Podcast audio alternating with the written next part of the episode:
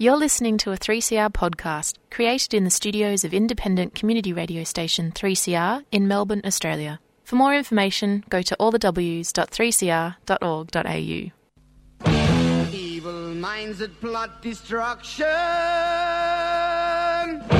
sorcerer of construction. In the fields of bodies burning, machine keeps turning. Death and hatred to mankind, poisoning their brainwashed mind. Welcome to the Anarchist World this week, broadcast across Australia on the National Community Radio Satellite. Listen to the Anarchist World this week, Australia's sacred cow slaughterhouse. Listen to analysis of local, national, international events. To analysis you'll never hear anywhere else.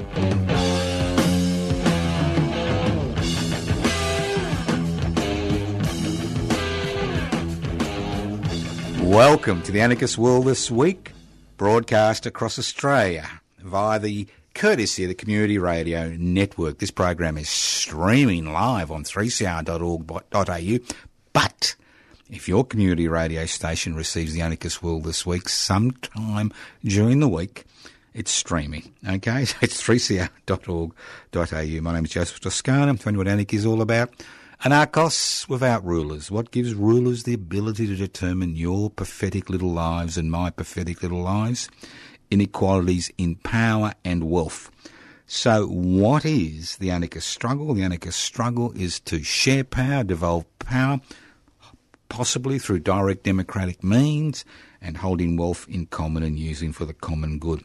Simple concepts but exceptionally radical concepts in a 21st century society where mammon is the only God worth worshipping. Now, let's move on.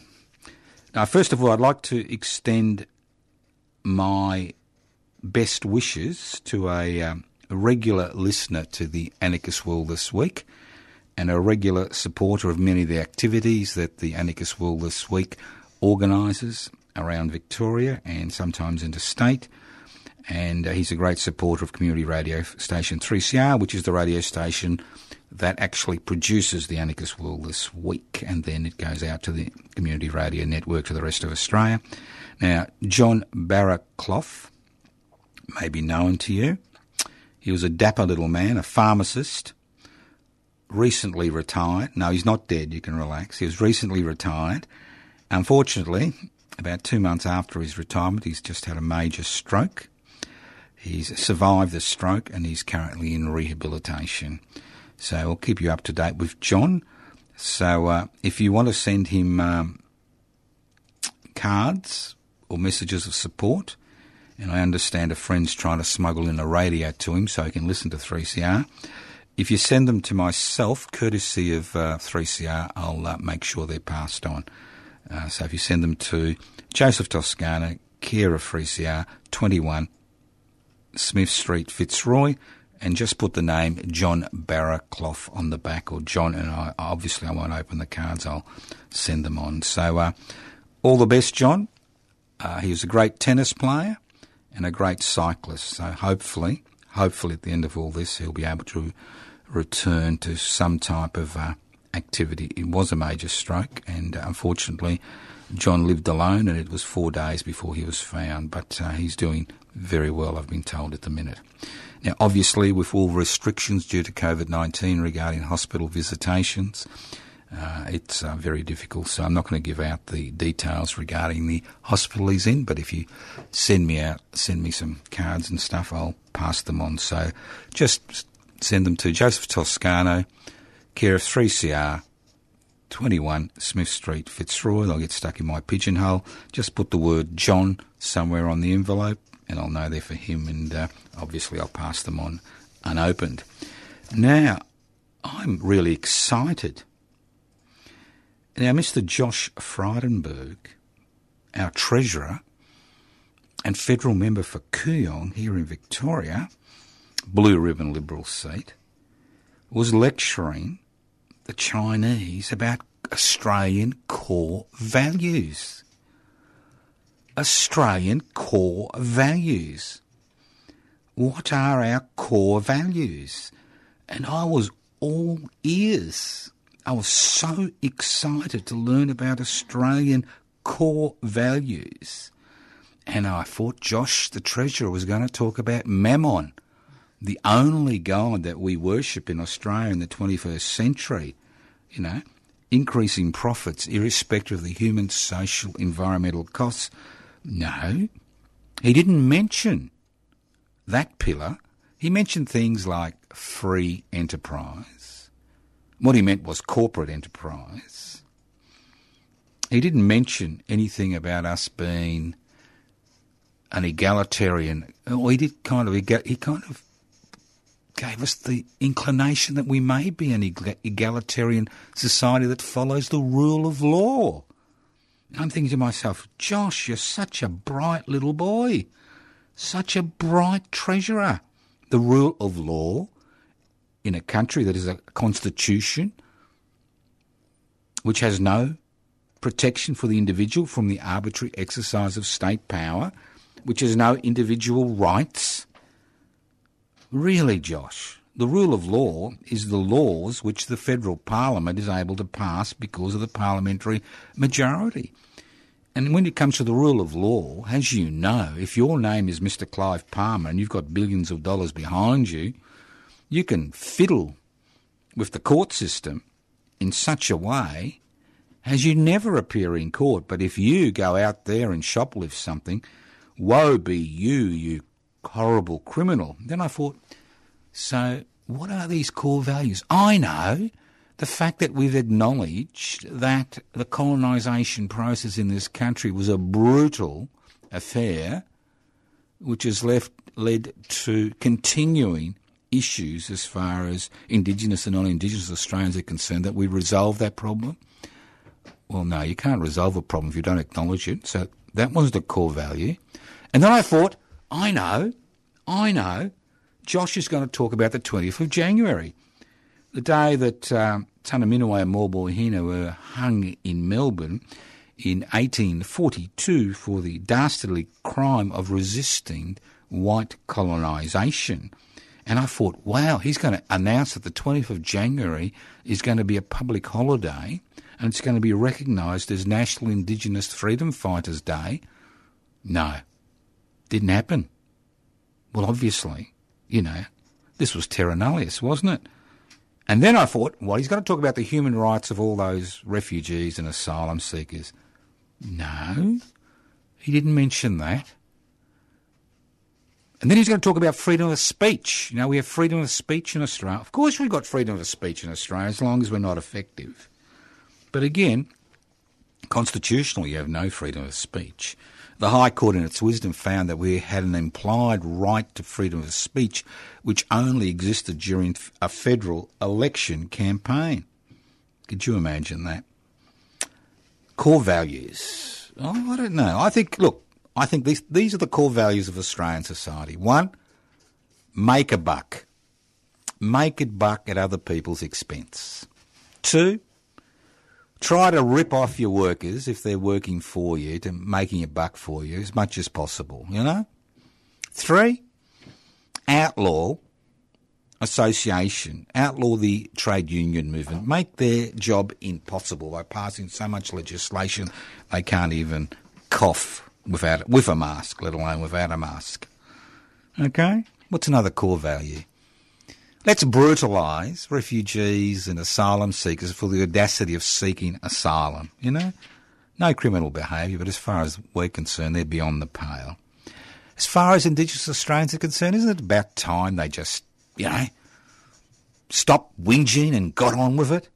I'm sure if, uh, you know, our lands were taken from us, we weren't allowed to speak our languages, our children were whisked away in the middle of the night, that we'd be all forgiving to the conquerors, wouldn't we? Yep.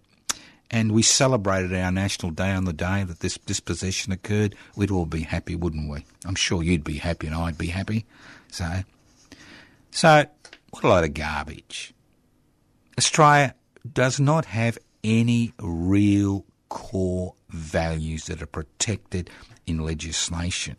The more assets you have, the more power you're able to exercise. No wonder in the 21st century, in this resource rich country, we have almost a million children living in poverty and one third of the population having to scrape along on some type of social security benefit where they're treated as potential criminals while corporations whose profits double and triple during the COVID 19 pandemic get a handout of 13 billion, well, I call it an electoral bribe of $13 billion and not, not expected to pay it back. So, Josh, all I can say is, mate, get a history book, learn about Australian history, look at the legislation you've passed, look at the legislation you've got in tail, and um, when you compare us to the Chinese Communist Party, maybe we have a lot more in common than you think. And just let's not forget, last week's major um, issue on the program about the fact that they're trying to ostracise any political opposition by increasing membership rates from 500 to 1500 to register a political party, and they've changed in the Electoral Act to make it almost impossible for independents to mount a campaign. Well, then maybe, maybe the Australian government has it taught the apartheid government in in uh, South Africa how to implement apartheid because we had it here in Australia before they ever did. Maybe the Australian government should actually open up discussions with the Chinese government about the best way to uh, get rid of any opposition. That's it. So, Josh, out of 10, I'll give you 0.1 as far as core values are concerned. And when you can come up with a better number of figures, let me know. Let's move on. Now, I hate to say this, but the West, West Papuan Rent Collective is on its knees and has been the convener of the West Papuan Rent Collective. I'm on my knees because obviously the West Papuan struggle has not finished. It's still going on, COVID 19 or no COVID 19. And when the office was opened here in Docklands, almost uh, almost seven years ago, the office became a focus for international organisation for West Papuan independence. Now, the office is based on the very simple concept of people like you and me donating to pay the rent. Paying the rent allows West Papuan activists, who are mainly refugees and asylum seekers in basically poorly paid jobs, to continue that independence struggle in an office which can act as a de facto embassy in this country.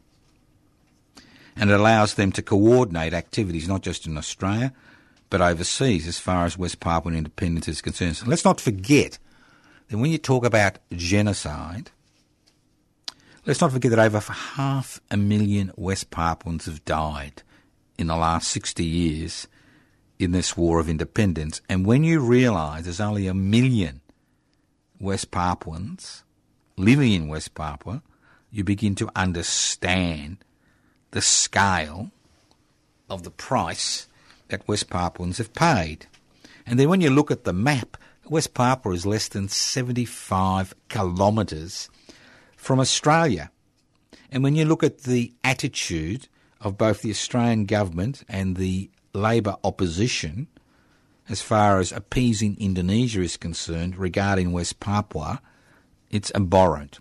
Not only do we appease them, we also train their troops here in Australia, their special troops, their special forces, same people who made us proud in Afghanistan, the same forces, they train them and send them back into West Papua to conduct operations against West Papuans, both in the urban centres and up in the countryside who are still involved in an armed resistance against the West Papua, against Indonesian occupation 60 years after it occurred. So look, I make no bones about the fact that if we don't get new members to the West Papuan Rent Collective in the next few weeks, that the West Papuan office, and I know I keep saying this, has a very good chance of closing down within the next six months. So I'm giving you a lot of forewarning. Now, you don't have to sign up to any papers. You can do it anonymously, but you can join the West Papuan Rent Collective, and it's a dollar a day. You can pay every month, you can pay uh, every year. You can pay every three months, but it's a dollar a day, which is less than a third of a cup of coffee if you buy it somewhere. But if you buy it one of those cheap places, actually maybe a cup of terrible coffee. So, look, it's worth the effort. Now, the funny thing about the West Papuan Rent Collective, most of the people in the West Papuan Rent Collective are not rich people. They are not people with jobs. Most of them are pensioners people who've decided they need to do something positive at the end of their lives. And the great thing about being part of the Rent Collective is we don't tell the West Papuans how to run their office. We don't tell them what their policies should be. We pay the rent. And by us paying the rent, it protects them from both Australian authorities and Indonesian authorities because they can't be accused of running the office. We pay the rent. So if you want to join the West Papuan Rent Collective, and I encourage you to do so, there's a number of ways to do it. The easiest way is to give me a call on 0439 395 489. Leave a message, and I'll get back to you, and I'll send you out the material on how to donate via branch of the Commonwealth Bank. Or you can always email me at info at pibci, P-I-B-C-I dot net. Now, normally we have three summits a year at the West Papuan office in order to generate interest in the movement and in the office and in the rent collective. Unfortunately, over the last 18 months, most of the uh, summits have had to be cancelled because of COVID 19 restric- restrictions.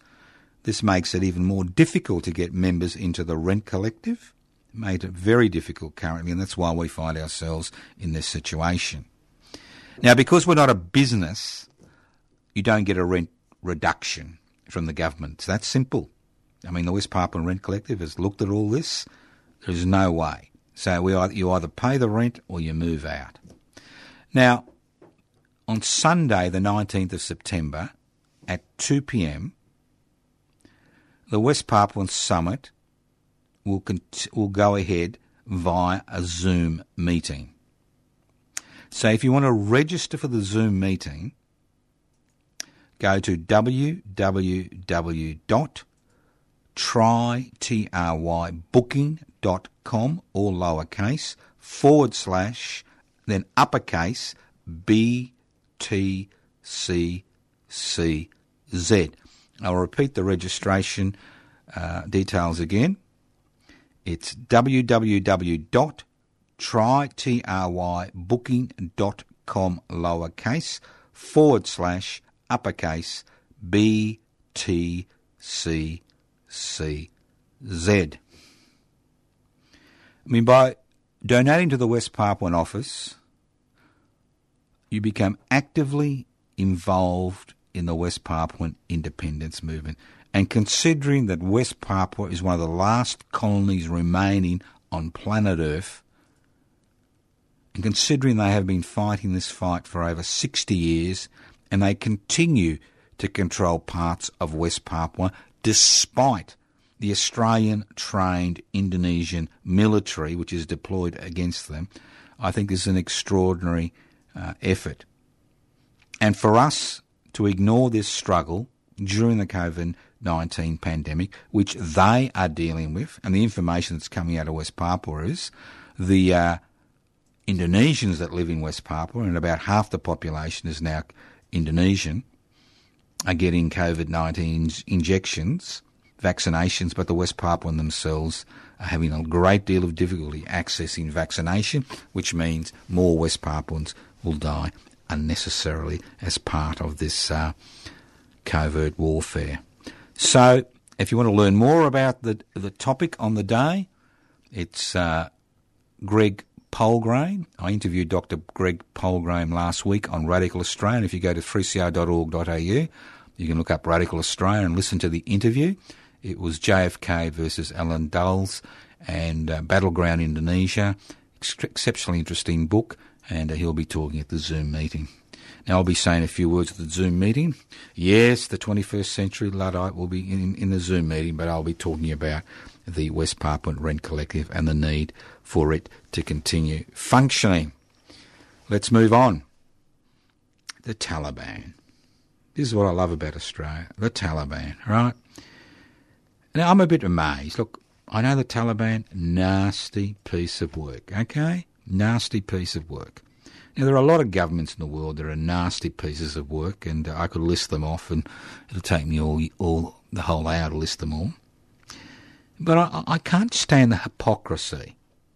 Everybody talks about women and girls and how the Taliban are going to restrict their movements and restrict their abilities, and they're going to introduce. They've now got a minister for vice and virtue, which uh, which a lot of uh, Islamic theocracies have, which tell you how to dress. They whip you if you don't do the right thing. But look, the same thing has been happening with our major ally, the Saudi feudal monarchs which rule the Arabian Peninsula. They are involved in policies, they enact policies which make the Taliban look like, you know, kindergarten kids as far as oppression is concerned. And they're our allies. And we never say anything officially about the House of Saudi that rules the Arabian Peninsula, those feudal monarchs, a country where you have public ex beheadings, yes, where women's and girls' rights are non existent, where opponents are liquefied in foreign embassies. It goes on and on. But they're our allies. They're helping us in Yemen, aren't they? Fighting the Iranians. So we never say anything in the last, since the Second World War, regarding the disgusting attitudes and activities and legislation that the House of Saudi has imposed on the Arabian Peninsula just a few months ago. A young 15 year old who's now, I think, was about 22, who was involved in protest, who was a Shia Muslim, which is the minority in the House of Saudi's Arabian Peninsula, was executed. Six years later, publicly executed. One of the greatest and most important Shia mullahs in Saudi Arabia, recently executed in the last two years. Opponents liquefied, as I said, in foreign embassies. Women's rights non existent.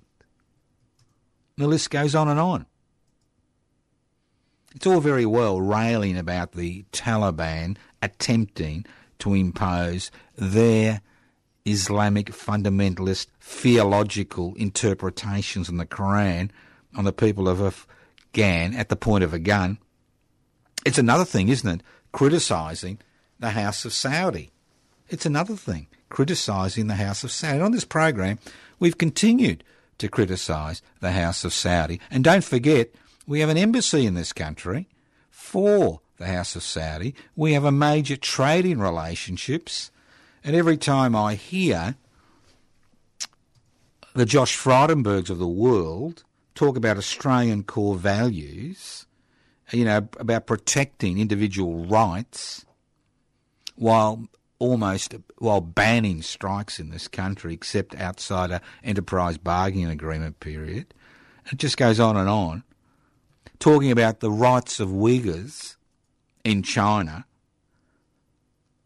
but fully supporting the repressive policies and legislative agenda of a feudal monarchy which was imposed on the Arabian Peninsula to ensure the West had continuous oil supplies, you begin to understand the total hypocrisy of the criticisms that are levelled at the Taliban. Now, I've got no support whatsoever for the Taliban. It is a nasty Islamic fundamentalist theological dictatorship. End of story, as far as I'm concerned. But the same adjectives, the same words can be used and directed at many of the Middle Eastern feudal monarchies, which are supposedly on the west side. You listen to the Anarchist World this week, broadcast across Australia via the Community Radio Network. This program is streaming live on 3cr.org.au. That's 3cr.org.au. My name is Joseph Toscano. I'm hosting today's program. Some interesting websites. Well, the YouTube channel, Public Interest Before Corporate Interest, or I attempt to do a little YouTube presentation every week. No, not the usual three minute bullshit, but but 20 minutes, and uh, it's fascinating how little interest there is in it. But that's that's YouTube for you. If I took my clothes off and stood in my head, maybe I get a thousand views. Who knows? But that's not going to happen. You know why it's not going to happen? Because I can't stand on my head. All right, let's move on. Now, everybody is kind of saying to me over the last week or two, well, that's the end of PIPSI, isn't it? That's the end of public interest before corporate interest. You've been outfoxed by the Morrison coalition. You've been outfoxed by the legislative agenda to ensure that the next state election there'll only be a handful of uh, political parties that people will be able to choose from. You know, you've been outfoxed. Well, it ain't over yet. It ain't over yet. Obviously, we've now changed our direction temporarily. Obviously, we are still looking for new members for public interest before corporate interest. And if you're particularly annoyed by what's happening on the planet today, and especially in Australia, I encourage you to join public interest before corporate interest. We're not just an electoral based party, we're also involved in direct action. So think about joining public interest before corporate interest. Now, fortunately, currently, and the legislation may change, we only need 500 members on the electoral roll in Victoria in order to register as a Victorian based party. We looked at our membership list recently, and we have 422 members in Victoria who are parts of public interest before corporate interests. The Victorian state election will not be occurring till late November 2022. That gives us at least six to eight months in order to find 100 new members, which is not an impossible task in Victoria. Because once again, when it comes to electoral politics, if you're not in the game, they don't care. They don't care if you don't vote. They don't care if you vote informal. They don't care if you vote for a minor party because ultimately, you know, the votes go to them. But they do care. They do care if you've got enfant terribles on the ballot paper. They do care if you give them a hard time during the electoral cycle. They care a lot because what it does, it actually highlights the total inadequacies of parliamentary democracy, which ultimately is two minutes of illusory power. So, as a tactic, it is a good tactic by which to challenge the concept that we live in a so called democratic society. Now, you can vote till the cows come home, but unless you're on that ballot paper, you don't have the ability to cause maximum problems for the major political parties. Because anything else has been legislated away. You can't go within 500 metres of an electoral booth and it goes on and on. There's all this legislation to protect their little game. But if you're on that ballot paper, you have a chance of raising different ideas during the electoral period. And that's what this is about. Because currently, if you look at the makeup of state parliaments and the federal parliament, most of the minor parties are conservative, reactionary groups. Obviously, I'm not talking about the Greens, but most of the parties which are on the cross benches, apart from a few reformist independents, are reactionary groups. And we've seen people with reactionary ideas and conservative ideas being able to organise, mobilise, and influence the legislative agenda.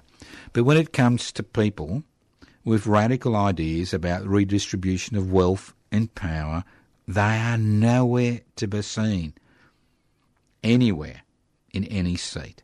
So think about it.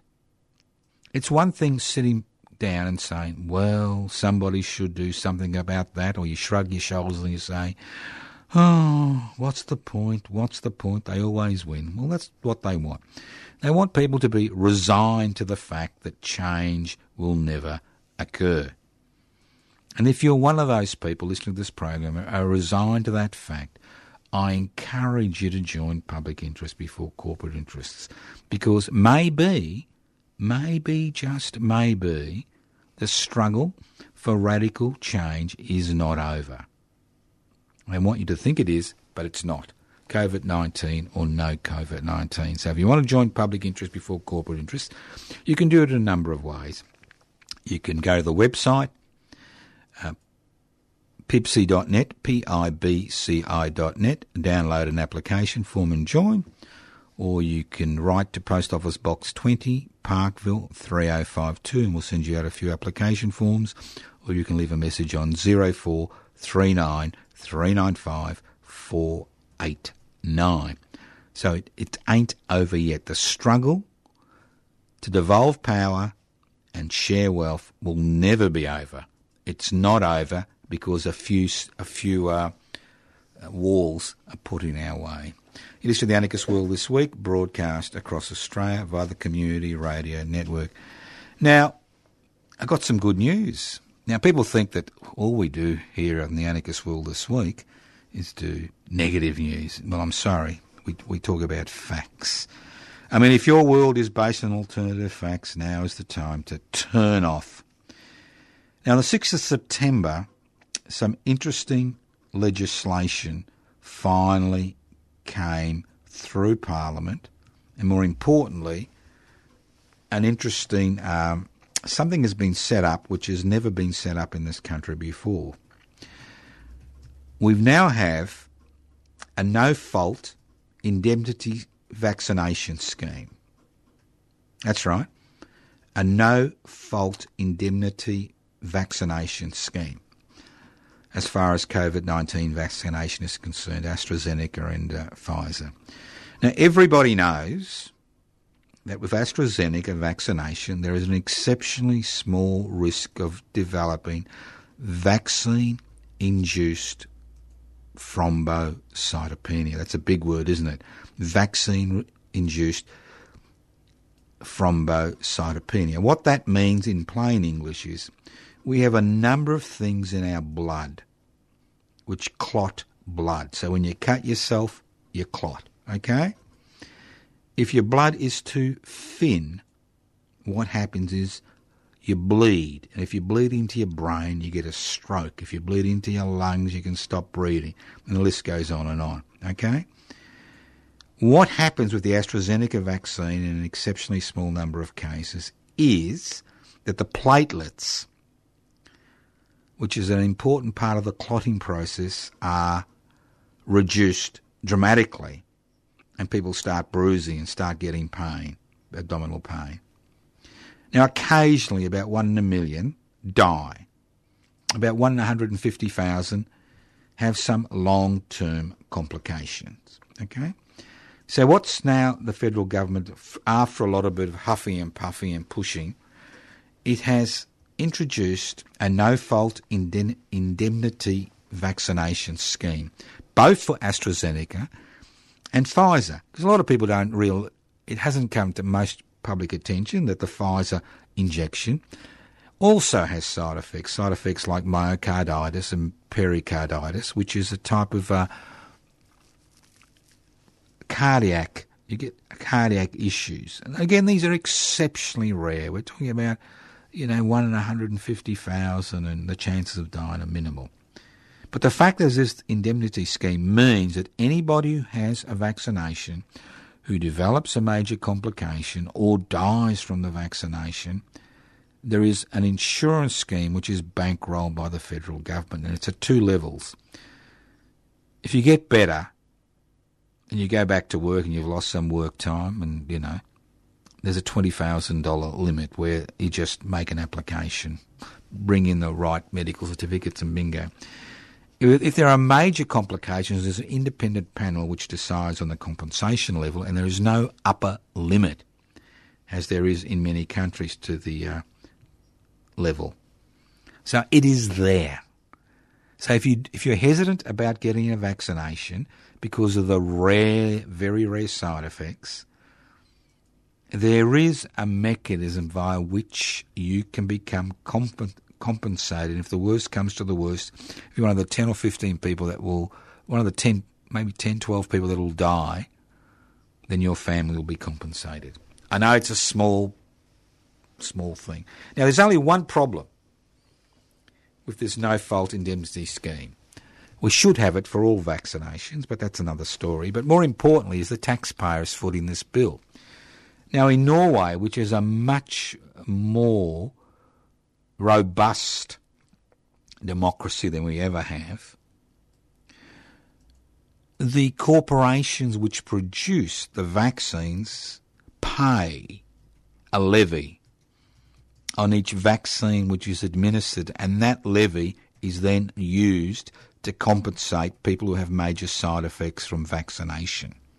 I think that's a much fairer scheme because it means the companies that are making a buck out of it actually pay for the compensation. You're listening to the Anarchist World this week, broadcast across Australia via the Community Radio Network. Now, I assume you all missed Father's Day on Sunday. But our beloved Prime Minister, Mr. Morrison, didn't. While families across New South Wales and Victoria found themselves in a situation where they couldn't celebrate Father's Day, where fathers couldn't see their adult children or children if they were divorced or separated. And let's not forget that over 40% of couples are divorced or separated and have children. There was no possibility in hell of having that little Father's Day gathering. No possibility in hell. It's illegal as far as the Chief Health Officer is concerned in order to decrease the possibility of COVID 19, you know, getting out in the population. So, so you, me, everybody else listening to this program, most of us followed the rules. Okay, we follow the rules. But, but, our beloved Prime Minister, Mr. Morrison, showing a lack of judgment which he demonstrated when he went to a holiday in Hawaii at the midst of the fires which were ravaging the east coast of Australia, he decided to have his holidays, the leader of the country, took a VIP jet from Canberra to Sydney and then got an exemption from the ACT government to return to Canberra. Nothing illegal, totally legal. And he did that so he could spend Father's Day with his kiddies. Now, I would have loved to have a jet take me to see my kiddies for Father's Day and take me back home and get an exemption. But it didn't happen. And I am sure there are hundreds of thousands, not millions of fathers in this country, especially those who are separated from their children, who usually use Father's Day as a day of, you know, atonement. They would have loved to have had a jet pick them up and take them there and not have to worry about COVID 19 restrictions. And again, I think this highlights it's not the fact that it's, ille- it's legal. What it highlights is the lack of judgment which has been demonstrated by this Prime Minister on multiple occasions, the lack of humanity from a man who professes to be a uh, Christian, the lack of humanity and judgment which is consistently shown by this man who is currently the Prime Minister of this country, who, if things go according to plan, will be rewarded for his behaviour by the Australian people by having the coalition government re elected at the next federal election, which will occur as soon as we reach 80% vac- vaccination rates around this country. So, is this the type of person who really doesn't seem to care about other people or doesn't seem to have the capacity to care or understand other people's situations? Is the type of person you really want as a Prime Minister in this country? Think about it.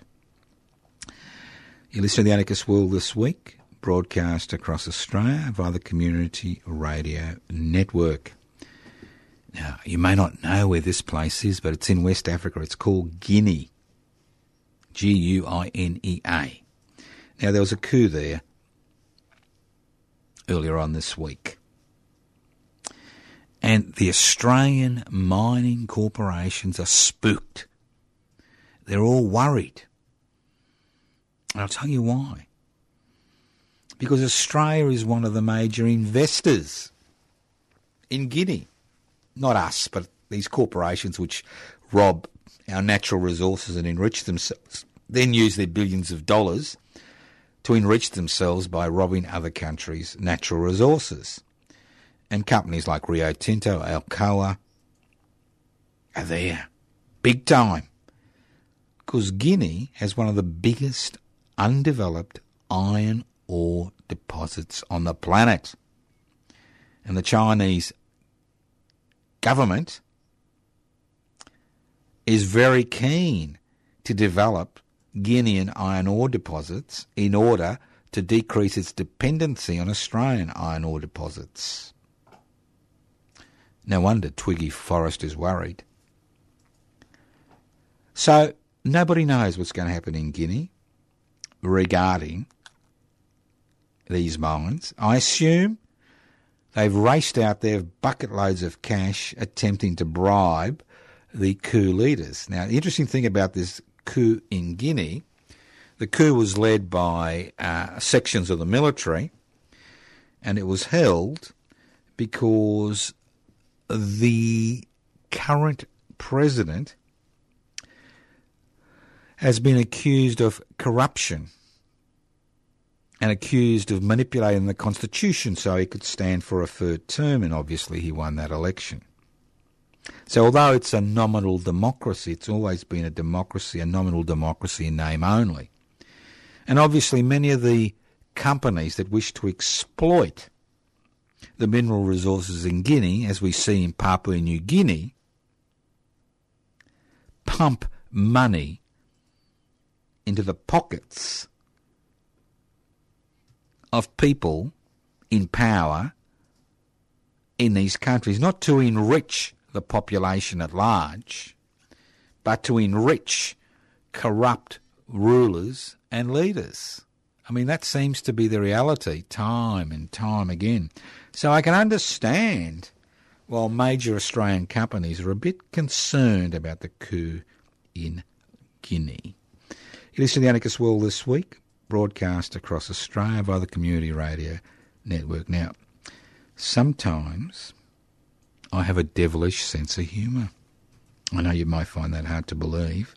A serious program like the Anarchist World this week, we try to dissect what's happening around it and encourage, and more importantly, encourage you to get involved in activities to change the world, if not your own backyard.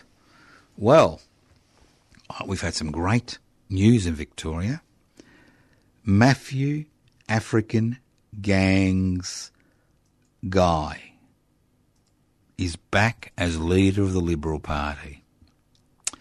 That's right, the 31 members of the State Liberal Party, the parliamentary members, concerned about the lacklustre performance of Mr O'Brien, have gone back to the man who led them to a drubbing at the last state election. Remember Mr. Guy, and you know, he used to jump up and down about African gangs. People of Footscray couldn't even go to a restaurant. Mr. Dutton jumped in on it. It was wonderful, wonderful. Then we saw the consolidate. We saw the um, uh, Murdoch media jump onto it, and then the jocks in the commercial networks, radio networks, and television. It was wonderful. It was beat an African gang member. Well, didn't actually exist, but that's what it was about. So Matthew Guy is now leader of the Liberal Party. Now, I've got a devilish plan, which I'm not going to share with you. But I will need a little bit of assistance, and I can assure it's totally legal. All right, my devilish plan is totally legal. I wouldn't be talking about it on radio, would I? And it doesn't involve stalking. You can relax. Now, Mr. Guy Matthews, or Matthew Guy, whatever his name is, Guy Matthews, can't even remember his name. Guy Matthews, that's right, Mr. Guy Matthews. He is the member for Bulleen. Now, those of you who don't know the electorate of Bulleen, and maybe many of our listeners don't live in the electorate of Bulleen, and that in- involves the suburbs, suburbs of Templestowe, Lower Templestowe, and obviously Bulleen. Know, one of those upwardly mobile, middle class suburbs, you know, near the Green, Green Eltham district, in the Ivanhoe district, and the Box Hill district, in the Warrandyte district. Pleasant place to live at. Now, if you live in the suburbs, in the electorate, I'm very, very keen to hear from you. Because I have a devilish plan, but I'll need your help to carry it out. Now, it may cause Mr. Guy Matthews a little bit of heartache at the next state election. So if you live in that electorate, give me a buzz. Leave me a message and I'll get back to you. Now remember, I don't answer the phone. People ring and they never leave a message. Leave a message. 0439 395 489. Or you can always uh, email me at info at pibci.net or at anarchistage at yahoo.com. That's anarchistage at yahoo.com. As I said at the beginning of the program, what these people hate is you raining on their parade. They're quite happy for you to throw stones at them in their tent because they'll shrug that off. But once you get in the tent, you can actually cause a little bit more damage than um, you may realise. So, you're listening to the Anarchist World this week, broadcast across Australia via the Community Radio Network. Now let's go back to these core values because I'm really interested in a nation's core values, and core values are very important to all of us. They are exceptional. Now, most people, nations' core values are based on constitutional protections. I mean, the Constitution, theoretically, is the book that lays the rules which determines what type of legislation goes through Parliament.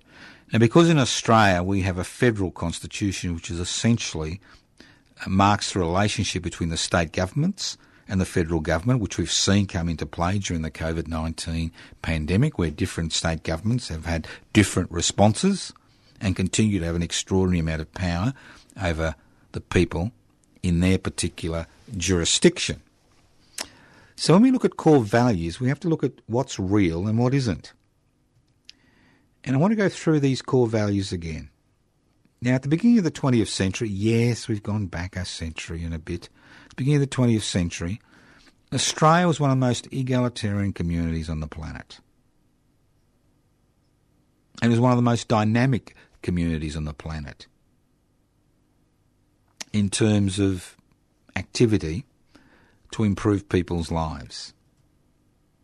And during this period, we saw concepts like public health, public education, public infrastructure, public essential services become central matters of debate.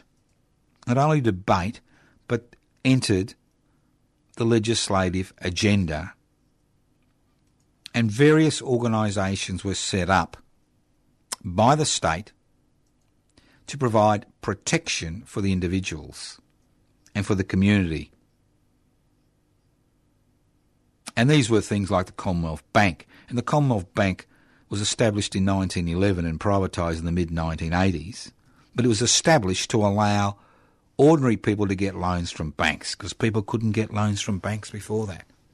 The Commonwealth Serum Laboratory was established, I think, in 1913 so that the state could provide vaccination for its citizens. Things like water and electricity and gas were owned by the state so that everybody could have access to them. And then we saw the growth of a trade union movement, and the trade union movement was at the forefront of struggles, not just to improve wages and conditions, but actually to improve people's lives. And these were part of our core values. But since the beginning of the deregulation, privatisation, globalisation, corporatisation revolution that swept the world and Australia, we have seen the watering down, the dilution of these values. We are one of the most unequal societies in the Western world. The concept of an egalitarian community has gone out the door. Even the concept of people actually having the same chances in life. For many Australians, as I've said before, life is a three legged race. Before you're born, your destiny is determined because wealth and power continues to reside in a shrinking minority. And that's what this anarchist world is all about. It's about highlighting the fact we don't have any core values worth fighting for. We don't have a democratic society. We don't have an egalitarian community. We don't have a community where the individual is protected from the arbitrary exercise of state power. And the list goes on and on. Everything that we have believed for so long is part and parcel of our core values as a nation is a lie. This country was based on a lie and it continues to peddle lies, although we are told we live in a society where there's freedom of speech, freedom of associations, freedom to get ahead, and the list goes on and on. And while the legislative agenda continues to be set by a small section of society that owns the means of production, distribution, exchange, and communication, we will find that nothing will change. Thank you for listening to the Anarchist World this week on your local community radio station, courtesy of the Community Radio Network. My name is Joseph Toscano. We've broached a number of subjects today. If you're interested in them, well and good. I can talk to the cows come home. Nothing will change unless you become involved. Obviously, during COVID 19, direct action becomes increasingly difficult, but it's very easy to join public interest before corporate interest. You don't even have to leave your home. That's right, you can download the application form right now from uh, pibci.net, P-I-B-C-I.net, lowercase.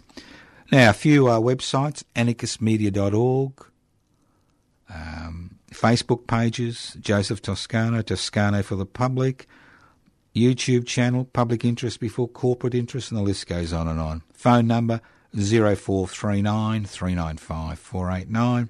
It ain't over yet. The struggle to devolve power and share wealth is a universal struggle that uh, crosses cultural barriers, racial barriers, gender barriers, sexual orientation barriers, It is the struggle that we ultimately are all part of. Thank you once again for listening to the Anarchist World this week on your local community radio station, courtesy of the Community Radio Network. And if you're bored and listless during the COVID 19 lockdown, if you live in New South Wales or Victoria and you're locked down, now is a great time to look at those websites pibci.net, anarchistmedia.org. Thank you once again for listening to the Anarchist World this week on your local community radio station. Evil minds that plot destruction. Death's construction. An analysis you'll never hear anywhere else. Anarchist World this week. Australia's sacred cow slaughterhouse. 10am every Wednesday. Listen to the Anarchist World this week for an up-to-date analysis of local, national and international events. Poisoning their brainwashed minds. Oh, Lord, yeah.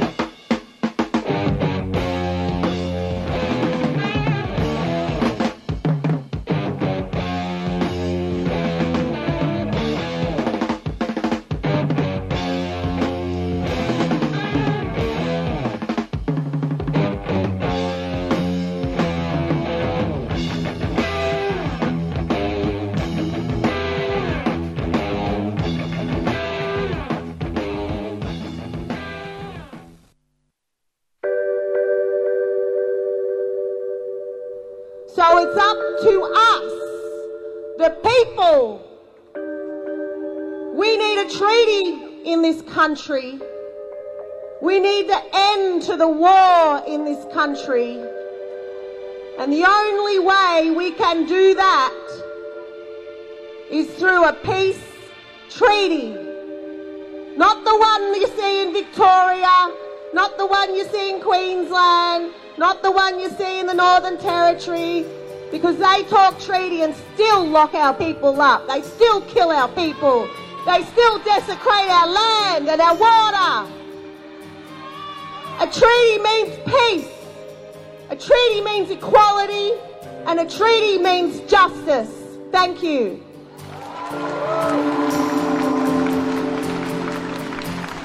Subscribe to 3CR in 2021. Feed Radical Radio. Subscribe today. Go to 3cr.org.au forward slash subscribe or call the station on 94198377. You've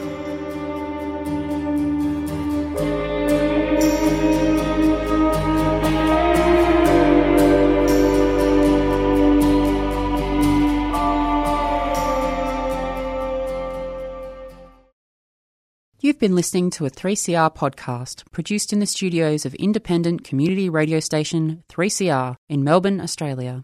For more information, go to allthews.3cr.org.au.